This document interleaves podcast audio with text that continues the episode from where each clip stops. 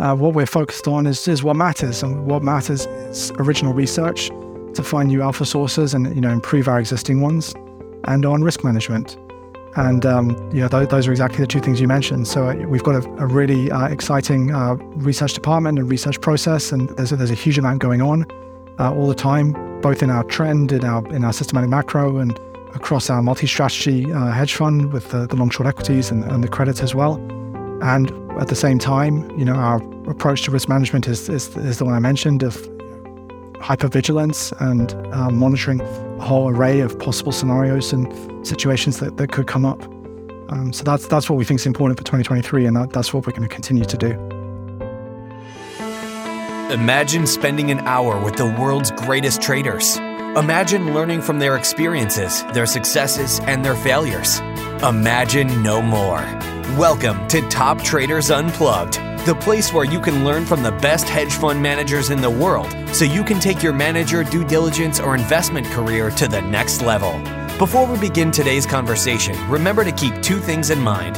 All the discussion we'll have about investment performance is about the past, and past performance does not guarantee or even infer anything about future performance. Also understand that there's a significant risk of financial loss with all investment strategies, and you need to request and understand the specific risks from the investment manager about their product before you make investment decisions. Here's your host, veteran hedge fund manager, Niels Kaastrup-Larsen.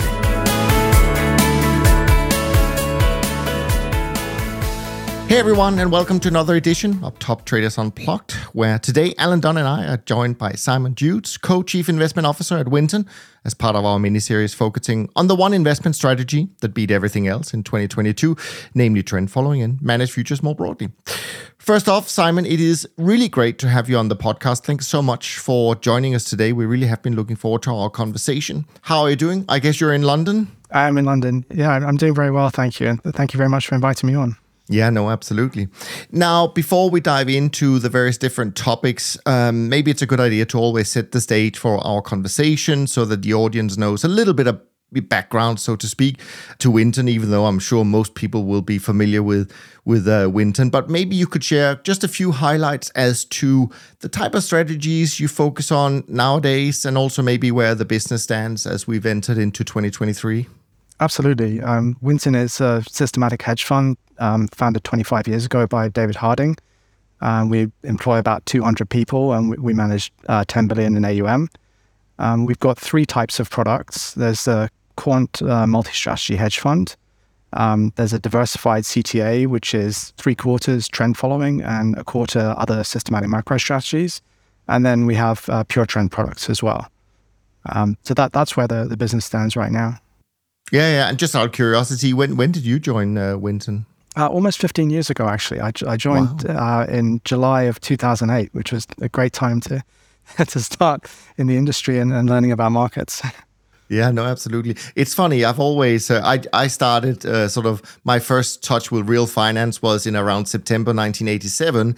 And uh, I think some some people have said that you kind of get shaped a little bit in terms of the timing you enter an industry. Um, so in my case, probably a little bit more risk uh, averse than uh, other people because of what happened. So uh, I don't know if you've had any, any um, if, if you ever thought about that, actually, whether the timing of joining the C T A industry was In, sort of impacted you in some ways. It d- definitely, yeah. I, I mean, it, it affected uh, David himself too, because um, he founded, uh, co-founded A H L um, at, the, at a very similar time in the eighties um, to when you mentioned, and traded through nineteen eighty-seven, and then that was obviously a formative experience. Um, I started in, in two thousand eight, um, and then you could look at other uh, firms that started um, after um, two thousand eight, and you can see uh, that. That led them often to make different decisions um, around um, how they parameterize their trend strategies and how they organized them. And uh, I, I definitely agree. People have been very influenced by their initial experiences. Yeah, no, absolutely. That's a great point. I'm sure we'll dig into that a little bit later. And and yes, I do remember actually uh, David talking about that when I sat down with him and his co-founders of A H L a few years ago in Abbey Road Studios. And it was quite fun to celebrate their thirtieth anniversary of, of founding A H L uh, by bringing them together, so people can go and find that uh, on the website, and they should definitely listen to that three-part conversation. It's certainly one of the most memorable that I've had uh, in the last eight or nine years. Anyways, enough of this. Uh, we do want to get to the meat of it. And uh, Simon, as we normally do, um, we uh, kind of share different topics uh, between Alan and me. And uh, as usual, he always has uh, first choice. So I'm going to send it over to you, Alan, and uh, see where we're going. Thanks, Niels. Uh, Simon, uh, good to speak to you. Um, yeah, you, you, in your opening description, you, you touched on a couple of um, uh, features of us or of Winton's trading: um, systematic, diversified quant strategies with an emphasis on trend. So, if you were to wrap all of that up into um, an investment philosophy that underpins everything, uh, what would you say that is? Well, our philosophy is that you can discover and improve uh, successful investment strategies by applying empirical scientific research methods.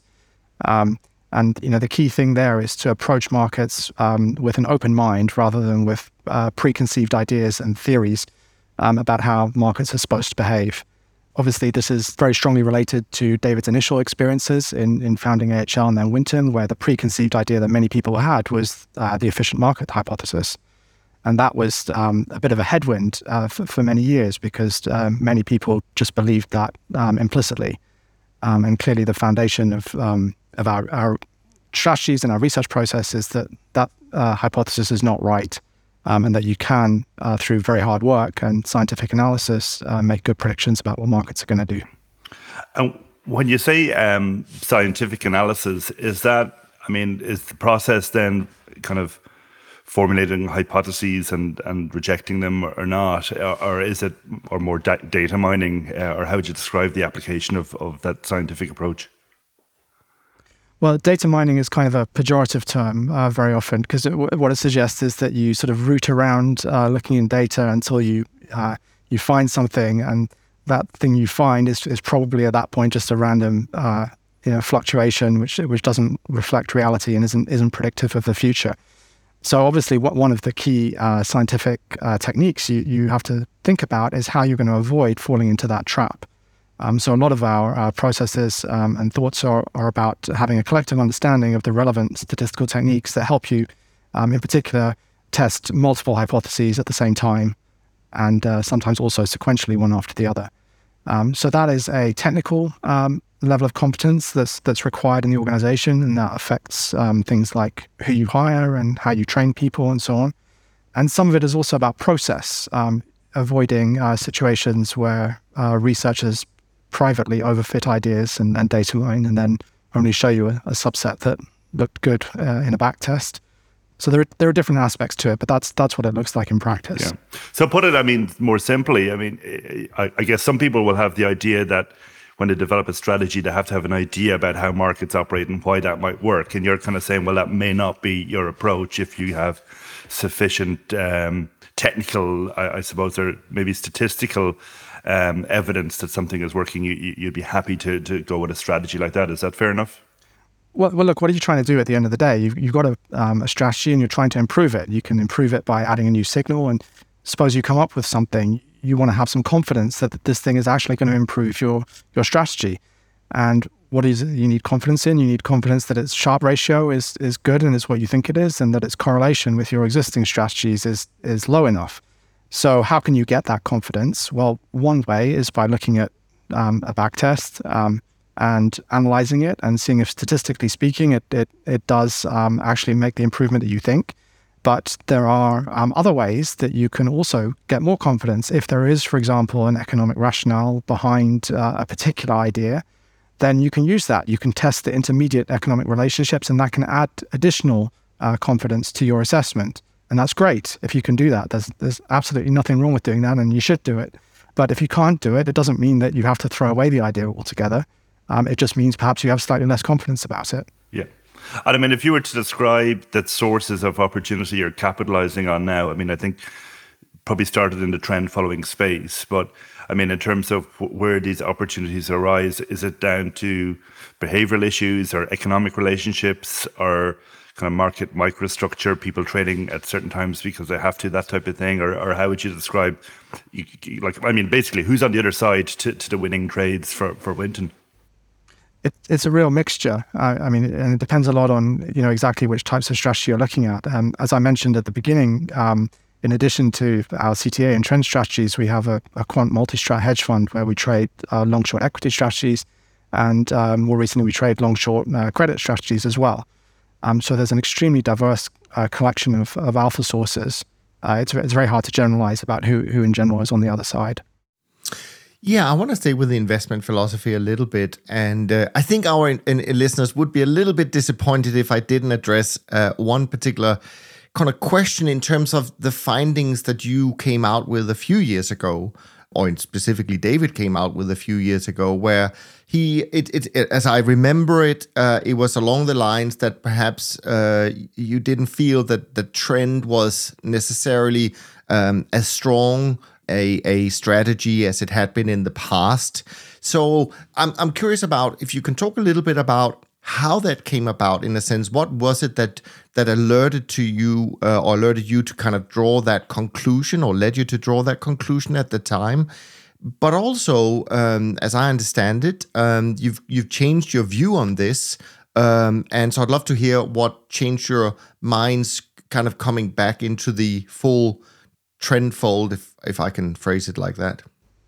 Sure. Yeah, I, I don't think we've really changed our view in in any important sense. Um, I think, obviously, um, you know, David is perhaps the, the preeminent trend follower in the world, so there's a, a slight tendency to sometimes overreact to uh, to comments that he makes. I think what he actually said uh, in twenty eighteen is is pretty uncontroversial, actually. You know, he said that the long-term Sharpe outlook for trend following is, is perhaps around a half, um, and that on its own, um, that's scarcely good enough to to run a hedge fund on.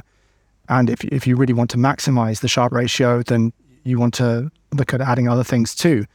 You know, in terms of w- what analysis led up to that, it, it's pretty straightforward, actually. You know, you look at the performance of trend following over time. L- lots of people, when they do this, tend to focus on the period after the financial crisis, and they say, oh, it didn't work as well after the financial crisis as it did before. But actually, um, if you look over a much longer time horizon, you know, starting in the seventies, which is the, the point where um, a strategy like that became tradable in, in, in the modern form, Um, then you actually find a consistent decline in the performance of, of, of trend, um, of the kind of trend strategies that people were trading at the time um, over the years. So uh, we first observed that in, in our research in around two thousand seven, um, bef- before I even joined the firm, it, it was already uh, well understood. So the, the comments that um, that David was making are uh, were based on, you know, that research that, that we'd done a long time ago, and it, that trend of um, decreasing performance had, had just continued. And it, it had got to the point where we, we felt that the long-term outlook was was at that level, um, around a half. Nothing has changed in that recently. Trend has uh, always been our biggest strategy, and um, it still is. And um, you know, the main thing that's that's changed for us is that instead of having one product uh, dominated by trend following, we now have three products, um, some of which are pure trend and some of which have um, a much lower allocation to trend following.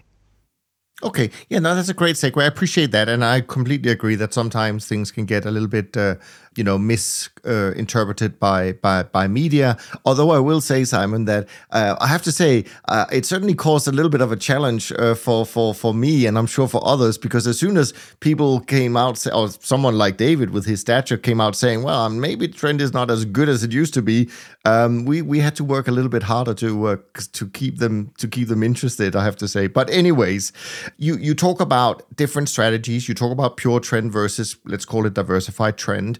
And one of the topics that we've been talking to uh, all our friends about is really um, partly captured in this paper that Cliff Asness came out with uh, last year, where he talked about, um, you know, what's the mandate? Is it dual, um, you know, absolute return as well as quote unquote crisis alpha?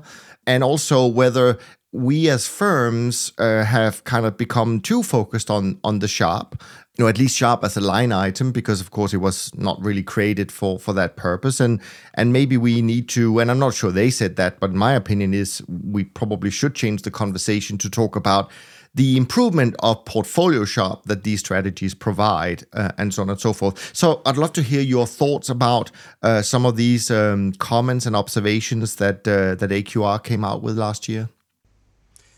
Well, on the one hand, you can see that we have both products in our stable. We have a pure trend product and we have a diversified product. So in in a, in a sense, we're, we're being open-minded about that. Um, I think the, the focus on the mandate or, or the, the Sharpe um, is probably not quite the right angle to look at. I, I think we prefer to look at the investor experience. You look at uh, situations where investors really needed diversification in two thousand eight, uh, last year, and trend has done very well there, and it's provided that diversification. And obviously that's not guaranteed for the future, but nevertheless, it has done that in the past. Um, but what's also true is that in the intervening periods, there've been large drawdowns, and it's been quite hard for many investors to remain allocated in those periods. And it's important, um, I think, to understand that that's not a, um, a, a criticism or a sign of, of, of weakness or something like that, or an inability to keep the faith. It's totally natural and understandable, because the people who are making these allocation decisions have to justify each line item to, the, to their investment committees. And it, it becomes very difficult um, to do that. And so um, there's great value in adding signals which smooth out those drawdowns and obviously uh, still preserve the behavior of trend following um, at other times, like in, in, in those moments like two thousand eight and, and last year. Um, it's not uh, definitely a trade-off in the way that, that I think um, Cliff Asness describes, in that if you add other signals, you necessarily reduce the effectiveness in, in those periods. Um, you just have to be a bit careful about what kind of other signals you add, and also how much weight you give to them. So from our point of view, that that's why we stick with three quarters trend following, because we think that's the right level where you get this drift that helps with the drawdowns, um, but you retain the, the classic trend following profile. Yeah, we uh, recently published a conversation with Katie Kaminski, and uh, where she kind of reminded us a little bit about how this Crisis Alpha term came about. And uh, I don't know if you listened to it. Maybe I'll ask you, did you happen to listen to that one, Simon? I, I didn't. I, I thought it came about when she wrote a book with uh, Crisis Alpha in the title. Right. Okay. So okay. So then I have to give you a little bit of a context here, because I'd love to hear your thoughts about it. Because initially, when you just hear the words Crisis Alpha, you think about it's a strategy that can create some kind of positive performance during a crisis. That's kind of, you know, but then, you know, after a, a, a few months of people gravitating towards this term in two thousand nine, you know, it became this constant debate uh, about, was it a crisis or was it not a crisis? And did you perform, did you not perform? But in our conversation with Katie, which I encourage people to go and listen to, she actually says, well, that's not exactly what uh, was said back then, because it came from a question of a pension fund saying, why do these strategies perform well during stress? And she basically said, well, because there are three elements or characteristics that you need. One, they need to be liquid, so you can move your, you know, in and out of your exposure efficiently and, and, and quickly. Two, Uh, it needs to have, um, you know, it needs to be opportunistic, so that it, you, you don't, you're not stuck in the same asset class or in the same market. You can move around to where the action is, where the opportunities are. And three, it should have no bias. You know, it, it could be long as easily as it's short. And of course, uh, a good example of that would be that in twenty twenty, during COVID, the best trade was long bonds and short energy. But in twenty twenty-two, it was exactly the opposite. So uh, I'm just curious to um, to know what, what whether this term Crisis Alpha, you think it's helpful, what value you give it, or or how would you explain it if different? Uh, just because I think it's something that has really stuck in our industry, but maybe some of it has been kind of lost in translation, so to speak. I, th- I think it's, um, you know, those three characteristics that, that you mentioned are prerequisites for something to function in that way, but they don't guarantee that it's going to work. You know, for example, a strategy that had precisely the opposite positions to trend following would also be liquid, uh, opportunistic, and not have a long bias, um, but it wouldn't work in those in those situations. Um, so it's it it's right, but it but it's not enough. Obviously, that you know the historical record of trend following is what it is. It has performed well in those situations, and you can see why. You can see that um, if there is going to be an extended trend, then trend following will uh, latch onto it and do well in that environment. Equally, you can imagine scenarios where there's a crisis where trend following gets it wrong. For example, if the equity market is steadily moving upwards and then has a very sharp uh, downturn, that's a situation like perhaps in February twenty eighteen, where trend following is not going to do well. So how do you then react to a term like uh, like Crisis Alpha as a characterization of the strategy well, obviously it, it's not uh, very good as a, you know, as a pure description of, of, of the strategy, because sometimes it will work in that way and other times it won't. So, I, you know, from our point of view, the best thing is to really try and describe the strategy, how it's going to react, what it's going to do in different environments. And we don't then need to apply uh, labels like that, uh, which, you know, have the potential to mislead. Yeah. Okay, that's a fair point. Um, now, um, before I turn it back to you, Alan, sorry, I'm taking up a little bit of extra time um, with this segment, but I do want to just also ask you a little bit of a uh, of, of good advice from you, Simon, and that is, you know, I've been out traveling quite a lot so far this year, and a lot of what I hear from investors, um, you know, not necessarily current investors, but certain potential investors, is they they kind of look at trend following a little bit like a trade. They try to time it, and then also they have this notion that, well, it did so well in twenty twenty-two, um, it's either too late or certainly it can't do well in twenty twenty-three, so to speak. So I'm just curious. I mean, you you guys are the masters uh, of putting out uh, great papers and, and write-ups and, and so on and so forth. H- how would you... How would you, if you had to, how would you change those kind of observations from from people looking at the the, the strategy? How could we not make them look at this as a as a trade, or even have a, a preconceived notion about what we're going to do um, going forward in an unpredictable future with a strategy that just adapts to whatever happens? How how do we change that? Well, it's a great question, um, and it's obviously what's on people's minds. I, I mean, again, I think it, it's. Um, It's it's useful to be sympathetic to the in, investor concerns, because even if you um, can't time trend following, even if we agree that you can't time when it's going to work, there's still um, a risk for the allocator that they make a decision and then immediately afterwards it does badly, and that that carries a risk, you know, for them personally over and above um, the long-term performance of the of the strategy.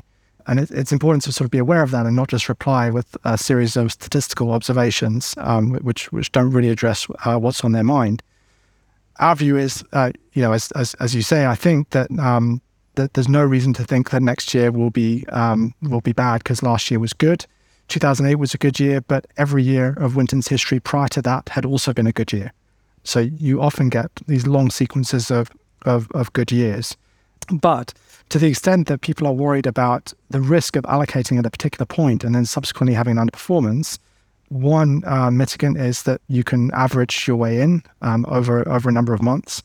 And that that's sometimes um, quite helpful as, as an idea, because that, that often addresses uh, the real underlying concern.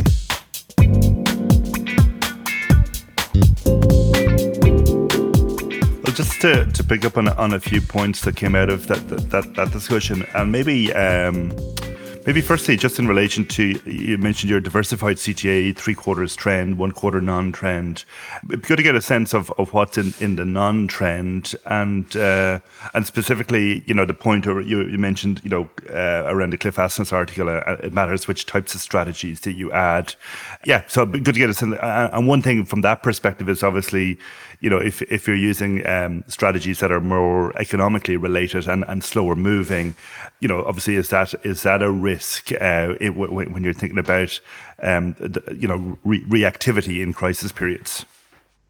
Uh, yeah, I mean, you know, often the question of uh, this convexity and whether you whether you lose it with these other strategies centers around carry, because uh, that's that's one of the most common additions um, that, that people add, and we we trade it too. We don't trade it on um, equities, um, though, because often that, that does just add a, a long bias to your equity portfolio, which is, is not what, um, which definitely reduces that uh, uh, element of convexity in the trend side. The other point about carry is that um, a lot of people's ideas about its properties come from its history as a currency strategy. Um, and it's certainly true that um, specifically focusing on currencies, you get small gains followed by, uh, by large losses. Um, but that actually is is uh, mitigated um, very significantly when when you do it in commodities and, and in fixed income as well. Um, so that that's our approach there. The other strategies in there are a real mixture of other things. Some of them are purely statistical in nature. Some of them have economic rationales. Some of them are other uh, technical signals like trend following, but but different from trend following. Um, and you know, some of them are a bit faster. There's a lot of research going on there as well. Um, so we, you know, we've added several new signals in, in the last year. Um, And and in terms of the kind of uh, three quarters, one quarter mix, why have you landed on that as the sweet spot?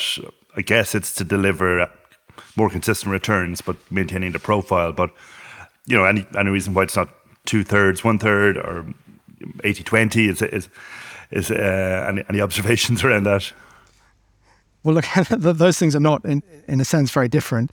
They they depend on the the opportunity set you have um, at the time with with the non-trend strategies. So th- this is the level that um, we we feel is appropriate now.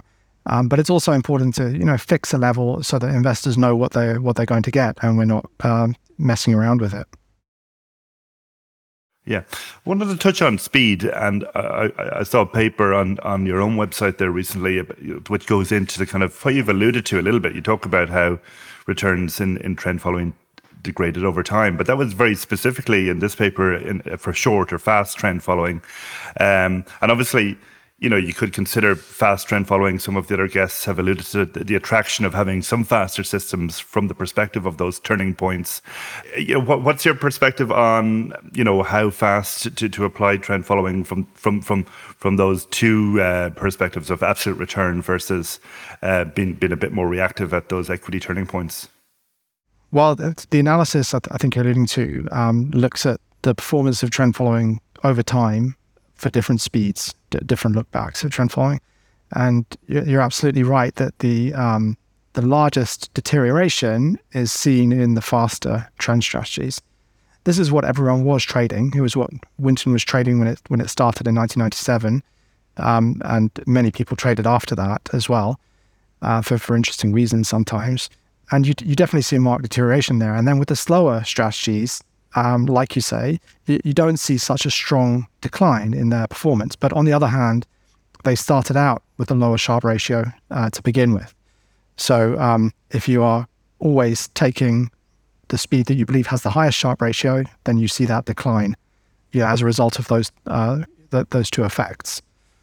You know, in terms of uh, what's the right speed to choose at any given moment, there are different objectives. So if you're trying uh, to purely maximize the, the Sharpe ratio, um, then uh, what our analysis has shown is that you really want to be very slow.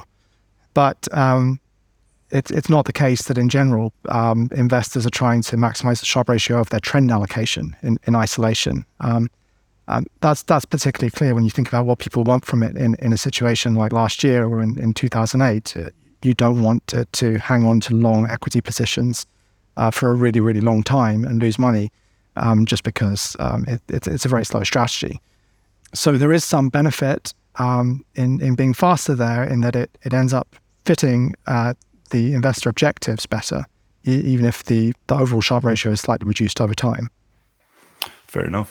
Um, just moving on into the, the, the kind of the research uh, process more generally, and, and you gave a sense of this at, at the outset in terms of um, the application of, of scientific techniques. Um, maybe can you give us a sense on how that research process starts and ends from the perspective of, you know, how might a new idea uh, get researched? Um, where would it come from in the first place? Is it from market observation, academic journals, um, and then for, from um, you know what what are you looking for in, in terms of assessing, testing that idea, and bringing it as as a potential strategy into the portfolio? Sure, yeah. I mean, it won't surprise you to hear that we're pretty open-minded about where ideas can come from. Um, the um, one place we uh, we haven't uh, uh, looked so much recently, though, is is in academic journals, actually. Um, we just don't think that's the forefront of um, of research into alpha sources. But th- this is why we've got a very large research department. Um, it's it's because we, we intend to do original research um, ourselves. Often it, it's come from uh, surprising places. So we have um, uh, an office in China, and, and sometimes when, when they've looked at Chinese commodities, um, it's turned out that an idea um, that they've applied there um, and come up with themselves actually works in a global context as well. Um, so it, it's often not what, not what you're expecting or looking at any given moment. Interesting. And I mean, are they, you know, is is that anything from kind of uh, observations around su- supply demand dynamics in, in individual markets to reassessing, uh, you know, speeds, or uh, I mean, is it, is it, it can, is, is that kind of anything at all, or can you give a bit more color as to, you know, specific uh, kind of improvements uh, and strategies that have, that have come in? Sure, yeah. I, I mean, there are two uh, different types of research projects there that you mentioned. One is finding a new alpha source, um, where you've really got to think of a new idea or, you know, a new a new data input that you could potentially be using. Um, the other is um, you've got your existing alpha sources and you need to make sure you're doing them as well as you can. Um, and that involves um, reviewing things like the uh, the speed of trend following or other aspects of the way you construct your trend signal, uh, your volatility models, and and so on. Very often um, with these things, you learn from the market environment that you're that, that you're living through, and often adjustments to our um, our volatility models, for example, have been uh, prompted by n- new types of events. Um, you know, the events um, in, in February eighteenth, uh, for example, were not so bad for us because we had lived through a very similar event in February two thousand seven, which actually resembled the, the two thousand eighteen behavior quite strongly, with the rising equity markets on relatively low volatility, uh, followed by a sudden sharp uh, reversal, which then, um, although people often focus on equities, was replicated across the space of markets that C T As happened to be trading. So it looked like a, a crowding effect um, because it, it, it was a reversal that hit C T A positions specifically. Um, but we learned from that and we adjusted our models in, in two thousand seven, um, and that protected us to some degree um, in twenty eighteen when a, when a very similar thing happened. Um, so you know, that's one of the most important ways that uh, we end up um, getting the idea of changing our models in a particular way. Um- When you see a, like a market event like that, or maybe if you look at, say, March twenty twenty is another example where, you know, really fast trend actually did very well, uh, kind of breakout models did well, having, you know, kind of models which had struggled maybe in the previous decade did well in, in that period. So when you see something like that, how do you assess that? Would you need to see, you know, for, what, what would you need to see to say, oh, maybe something's changing with markets, maybe we do need to learn something, as opposed to saying, well, that was just uh, uh, just one occurrence uh, in, in, in, in the distribution of possible occurrences, so, so nothing to, to change? Well, that's a great question. You did have that period in, in February um, and March twenty twenty where faster trend following temporarily did, did better than slower trend following. And it's not hard to understand why. You know, markets uh, fell for exactly a month, pretty much, between that last week in February and the point where the, the Fed intervened uh, towards the end of March. If you um, turned around your positions and were short two weeks in, then you spent two weeks making money as the markets continued to fall. If, on the other hand, you took a month to turn around your positions, then you lost all the way down and then you lost again on the way up when you were short and the, and the markets were rallying. So that was a moment where, where faster trend following outperformed slower trend following. And then the question is, um, at that moment, has something changed? Is faster trend following going to continue to to outperform slower trend following? And um, we didn't see any evidence that that had taken place, that there had been any kind of change there. And in fact, that's turned out to be right. Since then, slower trend following has once again done done better than uh, than faster trend following. The the question that um, then comes up when you when you follow this line of thought is, okay, so let's suppose that's right, that still slower trend following is the better bet in the long run, but occasionally you get these moments where faster trend following does well. Is there anything you can do in the moment to uh, to be fast just then? Say something about the regime. And our point of view is that um, uh, it's not the, uh, the role of a systematic manager to do that. And you, you can sort of see why, if you imagine yourself going through this. We all did go through this, so it's, it's not too hard. You imagine that you're long equities and you're a slow trend follower, and now you're two weeks into the market falling, right? So you're still long, but you could think to yourself, well, should I speed up for this regime? Should I should I speed up? And then I'll be short now. So if it continues for another two weeks, I'll I'll do well. And obviously what happened in reality was that the Fed stepped in after two weeks. But now think about yourself at that moment. You don't know that that's going to happen. So you're two weeks into this fall, and here are some possibilities. One is that the Fed could step in now.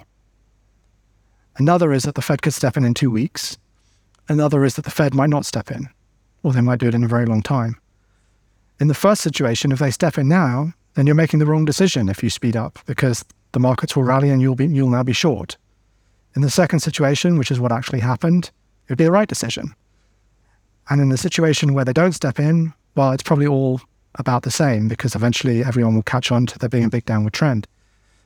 So the point there is that you can see that this apparently technical statistical decision about which is the best speed at that moment amounts to just a call on what the Fed is going to do and when.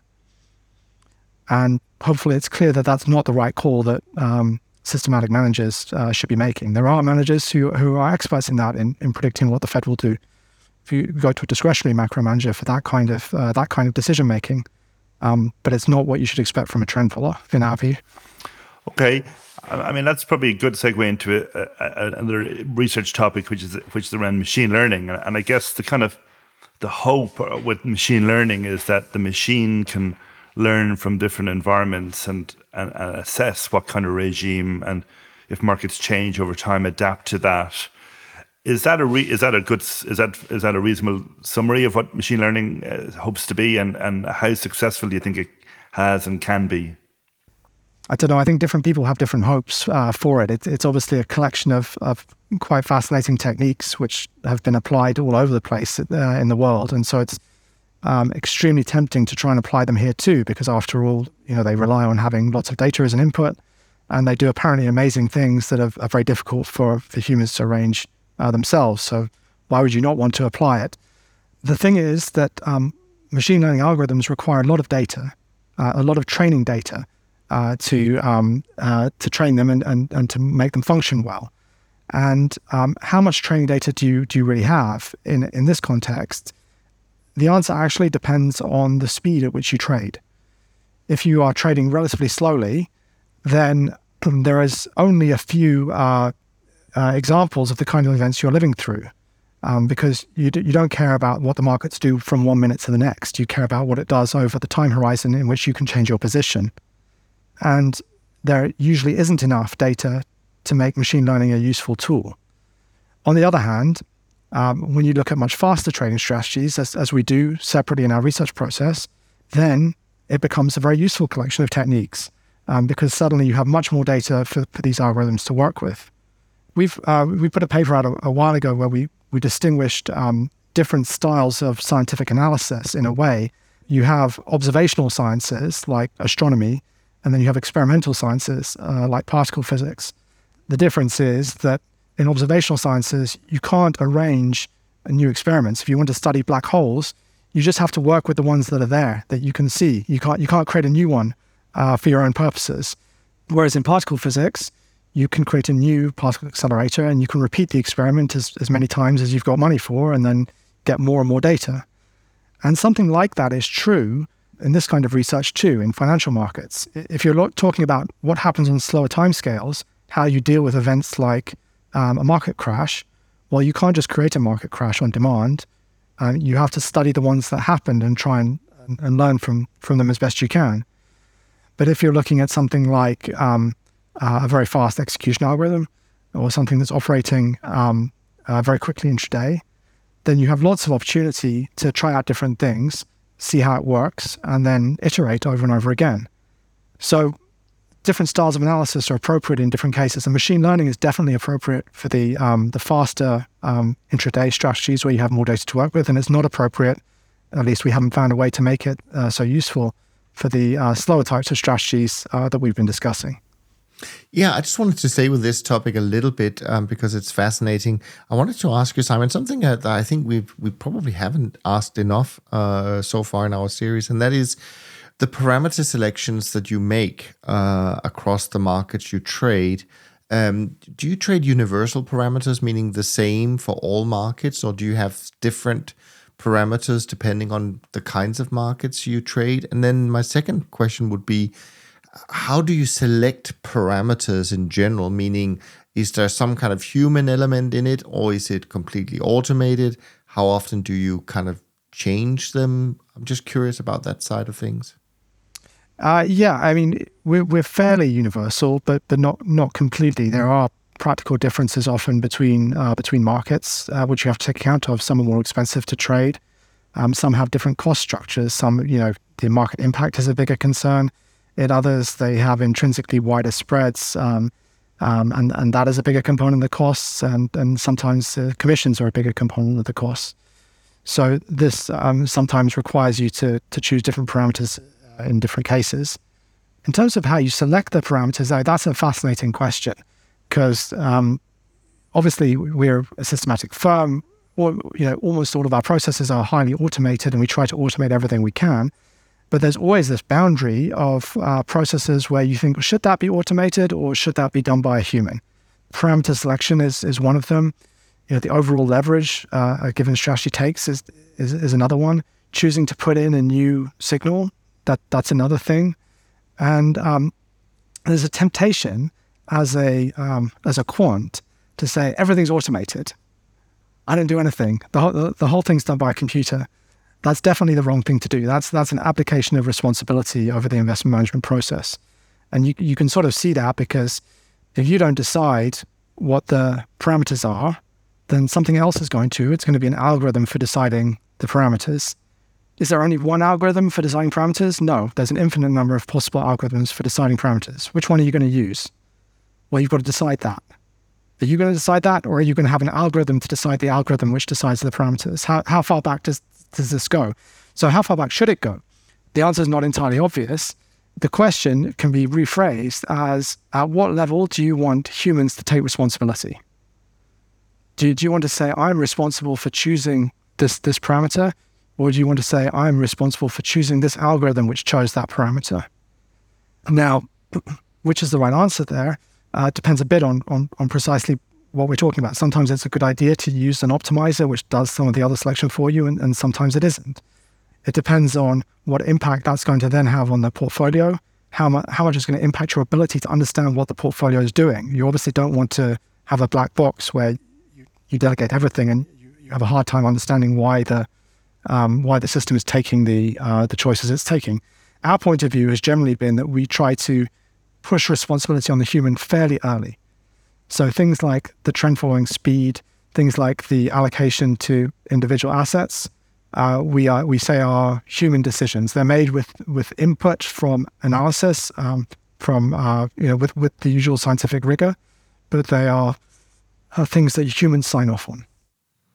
Interesting. I mean, very actually fascinating, because I think it also gives um, insight to why trend followers are not the same, right? We all have our own little um, interpretations of uh, what is the right approach to some of these uh, seemingly maybe uh, to some small um, small parts of a bigger puzzle, but actually even the small parts uh, can be quite uh, important. So I appreciate that. Uh, great insight.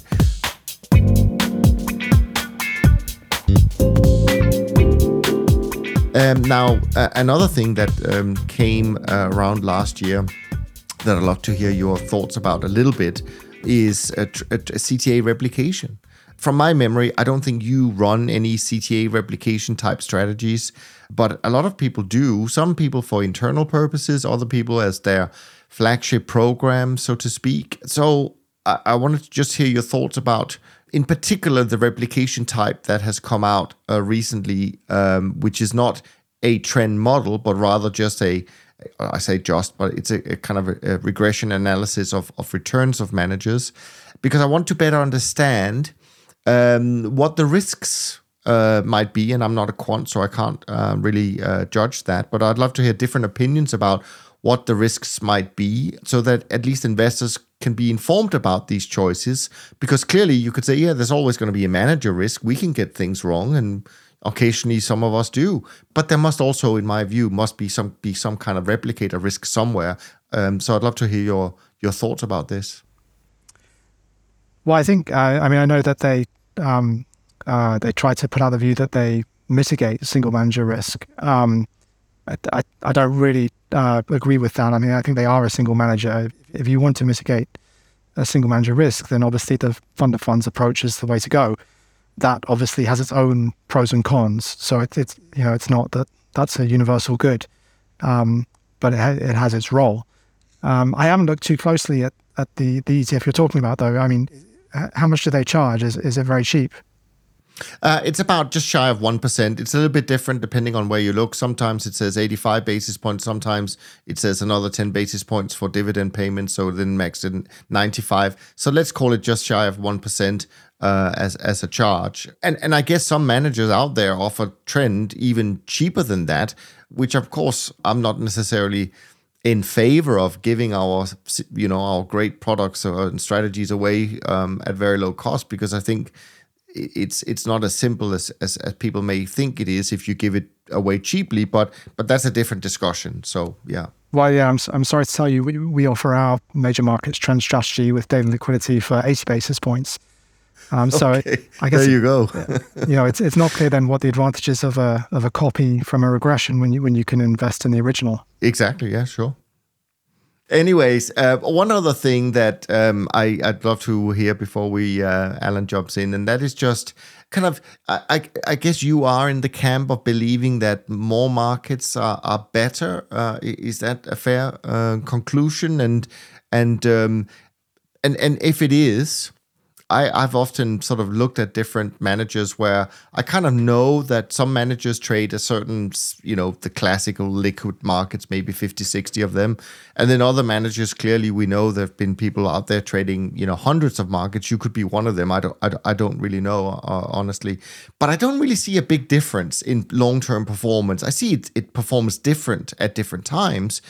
But I don't really see a huge difference in long-term performance uh, as such. What are your observations, and and and and and why why do we need to trade two or three hundred markets, for example? Well, we're definitely in the camp that you know, more diversification, more opportunity to capture trends is is better. I, I don't really agree with you that there's no, been no difference in the performance. So when you look at the performance in the alternative markets over the last decade. Um, it's outperformed major markets by by a long way. Last year was really, you know, the first year that that wasn't substantially true. And that uh, decade uh, after the financial crisis, where Trendpoint didn't do so well, that was not shared by the alternative markets portfolio. They did, they did extremely well in that period. Um, I think, uh, you know, often you've heard. I mean, I think you know one of your other guests um, pointed to the fact that the Sharpe ratio increases like the square root of of the number of markets you trade. As, you know, as evidence that the marginal benefit of adding another market is not very big. The reason that's not right is that the the number that goes into that square root is not the number of markets you trade, but the effective number of markets when you take an account of all of the correlations between them. And, you know, obviously, if you trade one hundred markets that are identical, you haven't really got one hundred markets. You, you got one market. And the truth is, you know, with the fifty or sixty markets that you're talking about, there are very large correlations between them. You know, most of the equity indices are very, very highly correlated with one another, even if they're in geographically different regions. And the same goes for the bond futures, many of the commodities, and so on. So there aren't really fifty or sixty independent markets um, in that group. That there might be eight to ten, um, depending on how exactly you calculate it. And so the marginal benefit from adding more, which are genuinely different, is, is really very great.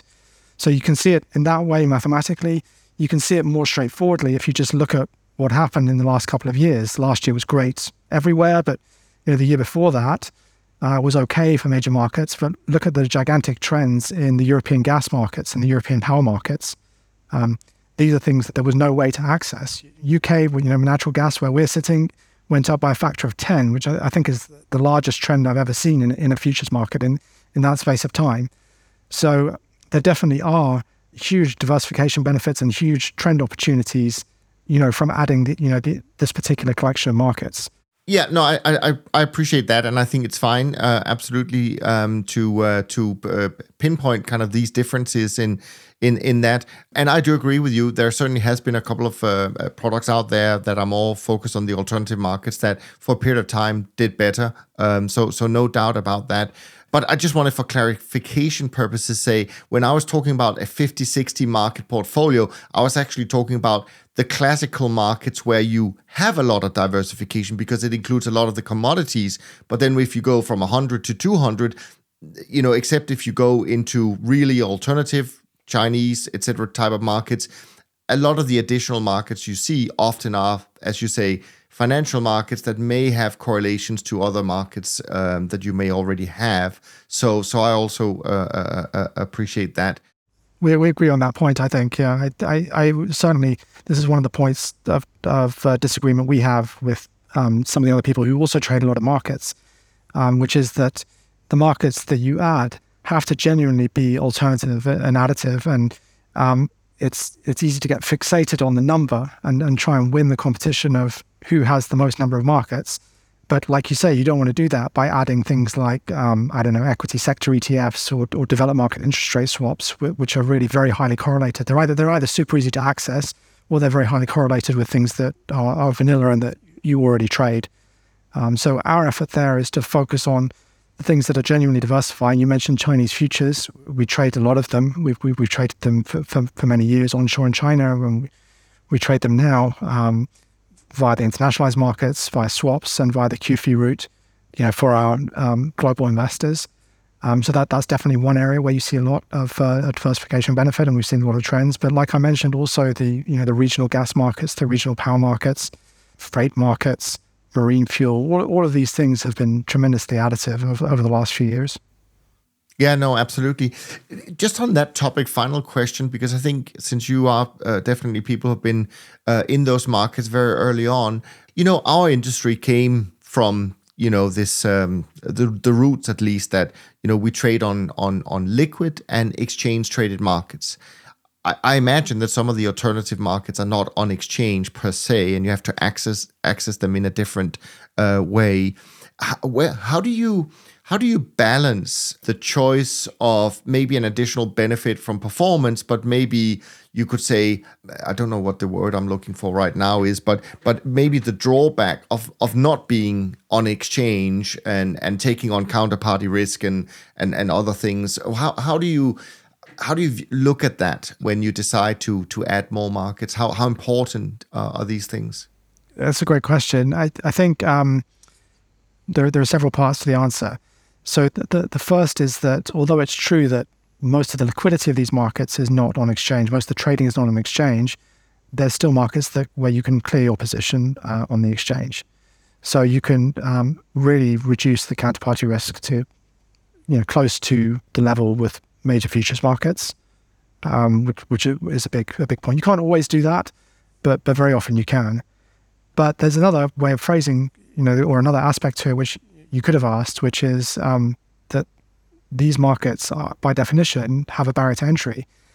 And that's, you know, one of the reasons why they have extra alpha is because it hasn't been so easy for speculative trend followers to just uh, extend uh, automatically in their strategies into them. So it, it places a burden on the organization, and you have to structure uh, your trading team and your uh, your middle office team and so on uh, to absorb these without requiring um, uh, a huge scaling up of the number of people there. This is um, a big effort in software and in, and in automation, and it's something that we've we've paid a lot of attention to. It's um, it's work, but it's also the reason why the whole thing works. So it's worth doing. Yeah, no, th- those are great points. I appreciate that. Alan, where do you want to go next? Um, maybe just to talk about um, the, the the role of these strategies in the context of a broader portfolio. Um, I, I guess, you, you know, obviously a lot of what we've heard about talking to Simon and also other managers is, you know, the difficulty of keeping people invested in these types of strategies. So that's why smoothing can, can be beneficial. From the perspective of, of having an, an alternatives allocation within, you know, a multi-asset portfolio, be it a sixty forty or something else, is there, you know, one, would that be more trend focused? Would that make sense to be more trend focused for that allocation? Uh, would it be pure trend? And, um, you know, what about considerations or that, that you see with other managers that it might make sense to, say, cap the equity beta of that trend program uh, when it's be, definitely been used as part of a multi-asset portfolio?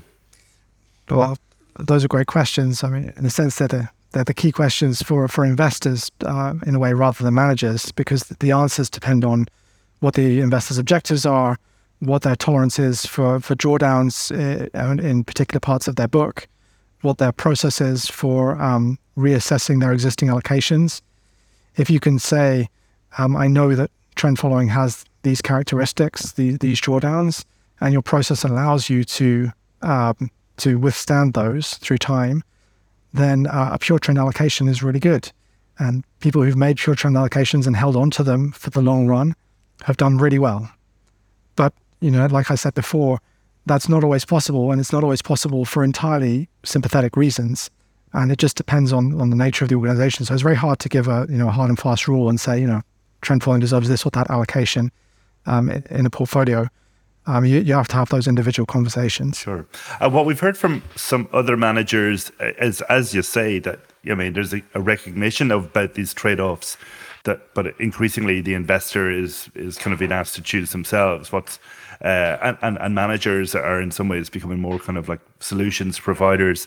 Is that the approach you've taken? I mean, can, do, do you customize portfolios specifically for for clients on on based on requirements, or is it that you have a discussion and then decide, well, what's the, the mix of your, your existing programs?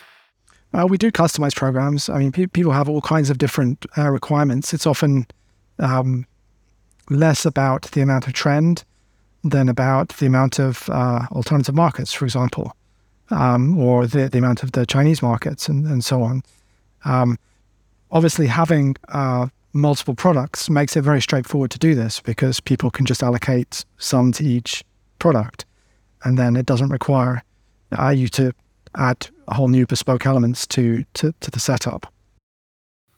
Fair enough. Um, you mentioned, uh, you know, how a lot of these markets are now, particularly in the alternatives, that you can kind of clear centrally, r- mitigate the, the counterparty risk.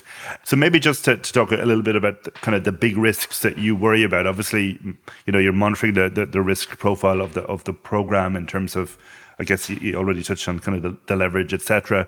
But what would you say are the kind of the The, the the qualitative risks that, that you think are to the fore of your mind uh, when when you're running these types of portfolios?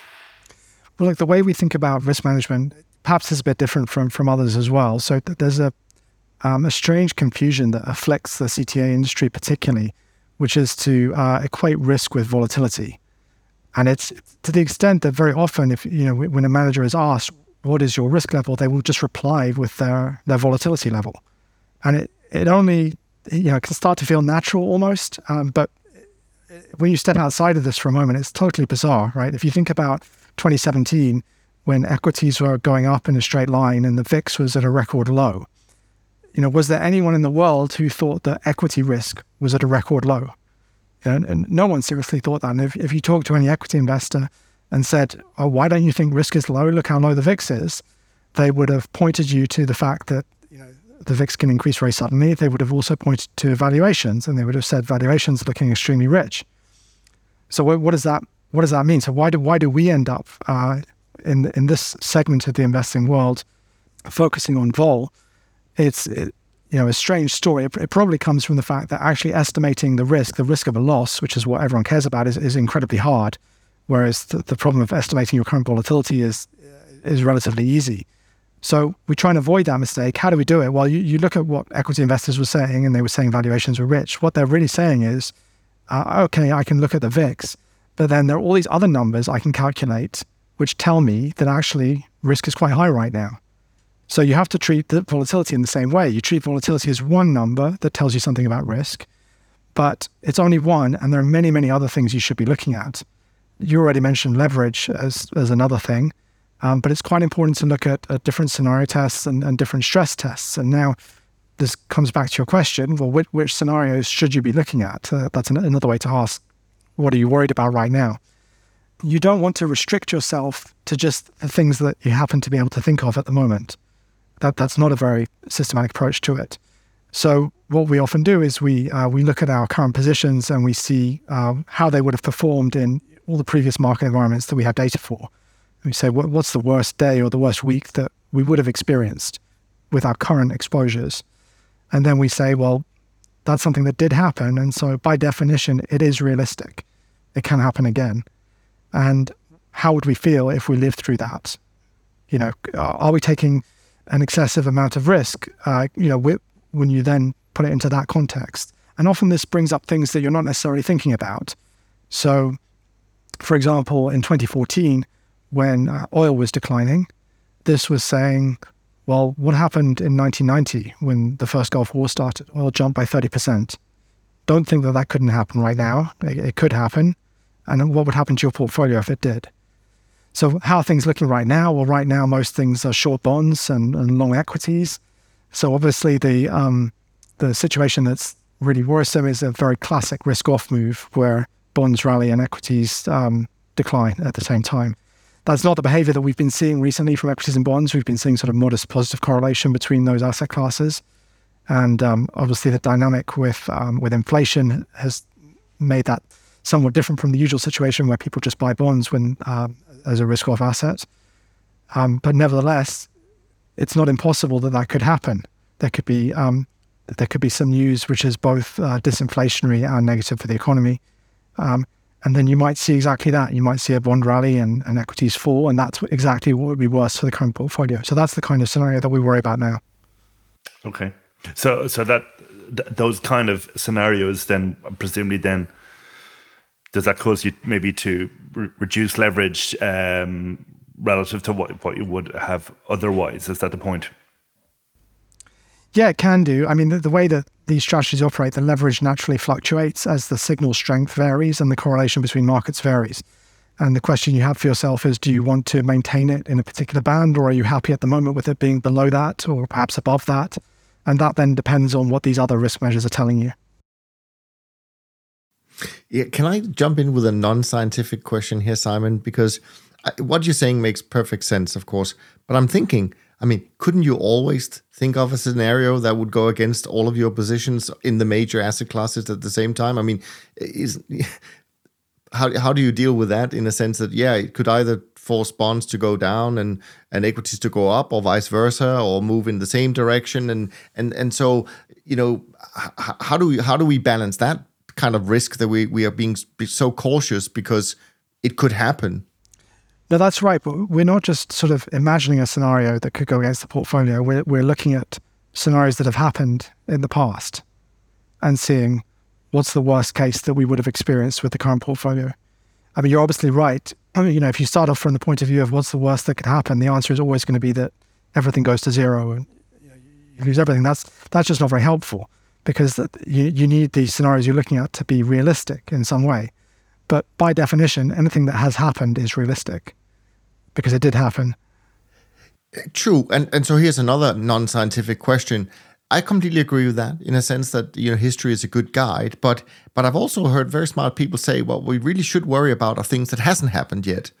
So I'm wondering, do you also have like a, a scenario for, for things that hasn't happened yet, but could be quite um, meaningful in terms of either up or down, for that matter, in, in, in terms of performance?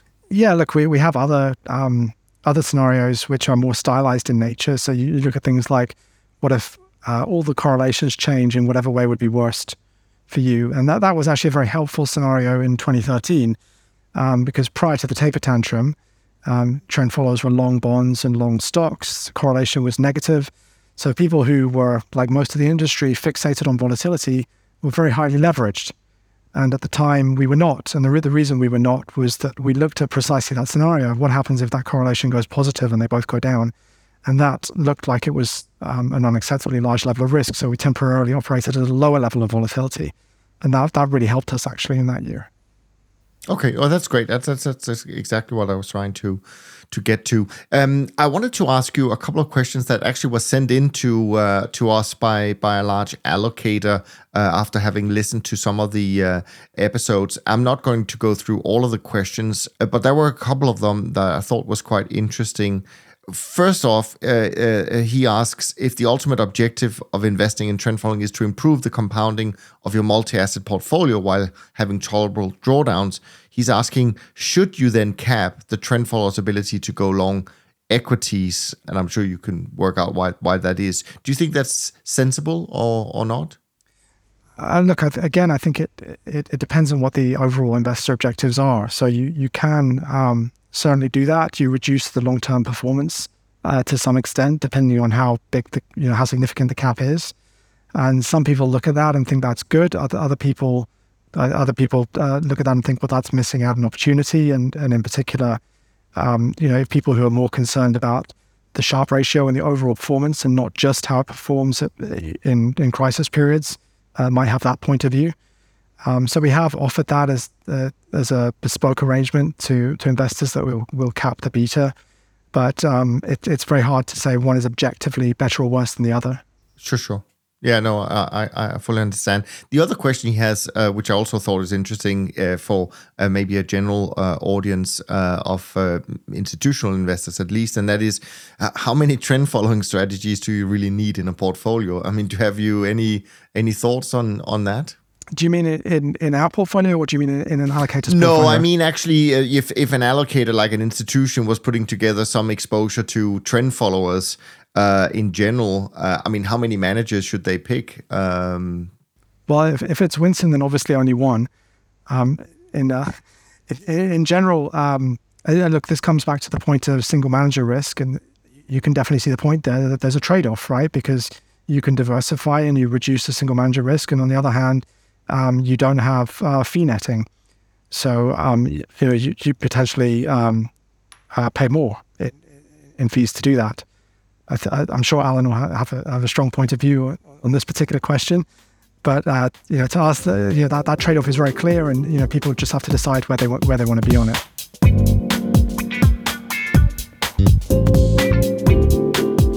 Alan, do you have a few last questions before I wrap up with the usual um, quick yeah, fire ones? M- maybe just one final one. I mean, around kind of return expectations. Um, I mean, and, and I think at the outset, Simon touched on kind of the how the Sharpe would maybe historically has been zero point five or so in in, in trend following. And, you know, we, we have spoken to, to other guests who've kind of done the research of the one hundred years or the two hundred years of trend following, and I found that that return to be very stable.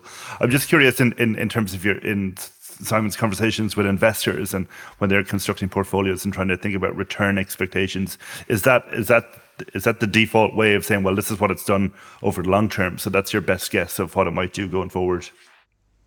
Yeah, that's probably right. I mean, that those long-term simulations are very interesting. I, I think they. The purpose they serve is is to persuade people who are um, still thinking about efficient markets theory. So what they show is that um, the underlying markets um, have had this trending behavior over the, over the very long term, and they haven't they haven't behaved efficiently. That is different from forming uh, a Sharpe ratio expectation for a, a real traded strategy, because that depends on the number of people who are also trading the strategy in the futures markets right now. Um, so even looking back to the seventies, you know, when um, you can sort of start to have a reasonable strategy, including the currencies and so on, because you know, prior to that, you have the Bretton Woods system, you see this change that we talked about in the performance over time. And it's it's clear that that, that correlates very strongly to the growth of people trading the strategy. And uh, like every other investment opportunity in the world, that, you know, the more people who do it, um, the more they have to share out the, uh, the returns among themselves. So zero point five is our expectation based on all of the available evidence um, th- that we see, including um, what's happened over the last fifty years as the industry has grown, as the performance of different speeds has changed, where we think the best speed is to be right now. Okay. So yeah, so that's kind of takes into account all of that. Obviously you've had, I suppose you could say you've got lower trading costs now that you might have had in the past, um, which would be a positive, and fees have probably come down for investors too. So I guess lo- lots of kind of moving parts there, um, but no, that that that, that that's, that's fair enough. Niels? Yeah, no, I just want to round off um, our conversation, Simon, with a couple of um, sort of shorter questions, and um, not really related to specifically um, uh, what what you do uh, um, at at Winton. And and the one one of the questions that I always uh, ask is, what is the one thing you hear about trend following, so from other people, that you disagree with the most? And we've had a few different answers, some similar answers, but I'd love to hear your your thoughts on on, on this question as well. Sure, yeah. I think um, the thing that you know we most disagree with is is this idea that trend following is a, is a kind of dumb strategy that is just people following each other in in a in a herding crowd behavior. And in fact, uh, what's really interesting is that very often, when trend following is most successful, it's because it's actually a contrarian strategy. So what I mean by that is, um, maybe it's easiest to look at a specific example. If you think about oil in twenty fourteen, the, the example I mentioned previously, when it was falling because of the rise of shale production in the U S, um, and you look at what fundamental analysts were predicting for the price at the time, what you see is that no one was predicting the price would fall. And you know, why was that? It was because the narrative at the time was around peak oil supply. At the time, you don't hear very often anymore, but that was very common then. And um, at the same time, Um, demand for oil was growing from emerging markets, you know, from China, from India, from Brazil, and so on. And so those combination of factors, it was felt, meant that the price could never really go down because supply was dwindling, demand was increasing. What what do you expect to happen? And uh, what you see is that no one really fully assess the impact of, of the shale production increase. Trend following, the great thing about trend following is that it doesn't know about these theories about what's supposed to happen. It just says, well, the price has gone down. Let's let's bet that it will continue to go down. And at that point, obviously, it's acting as a contrarian because it's betting against what everyone else thinks. And that is um, uh, that that was an extremely successful trade. Now, why why, why was that successful? It's because a trend um, is a situation where a price moves from one place to another place over an extended period of time. If, if the price jumps immediately, then that's not a trend. That, that you know that you might get right or you might get wrong, but it's fifty-fifty. For there to be a trend, the movement has to be extended in time. And often it can be extended um, because it is contrarian, because there's a narrative which people think means that the market needs to actually go in the other direction.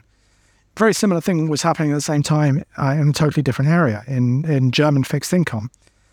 Uh, so there, what was happening was that yields were getting lower and lower, and there was a widespread belief that, um, okay, the central bank could set negative interest rates if they wanted. That's a bit weird, but they could do it. Um, but who would give uh, money to the government for ten years and, and get less of it back? So there was this belief that you could never have long-term yields be negative. And once again, trend following doesn't know about that. It doesn't care. It just says yields have been going down. Let's bet that they will continue to go down. And that long bonds trade was extremely good. And, and obviously what happened was those yields did go negative. And again, that contrarian attitude, because it was fighting against this narrative, it led to a very smooth trend. So very often, not always, but, but very often, one of the great things about trend following is that it's actually a contrarian strategy. So that, that's, I think, our point of view on, on trend, which is different from, you know, what we what we often hear. Yeah, no, I love that, actually. That, that those are great points. So I appreciate you sharing that. Uh, the final question I just wanted to to ask uh, is really kind of, you know, we are um, at an interesting time, um, or point in time.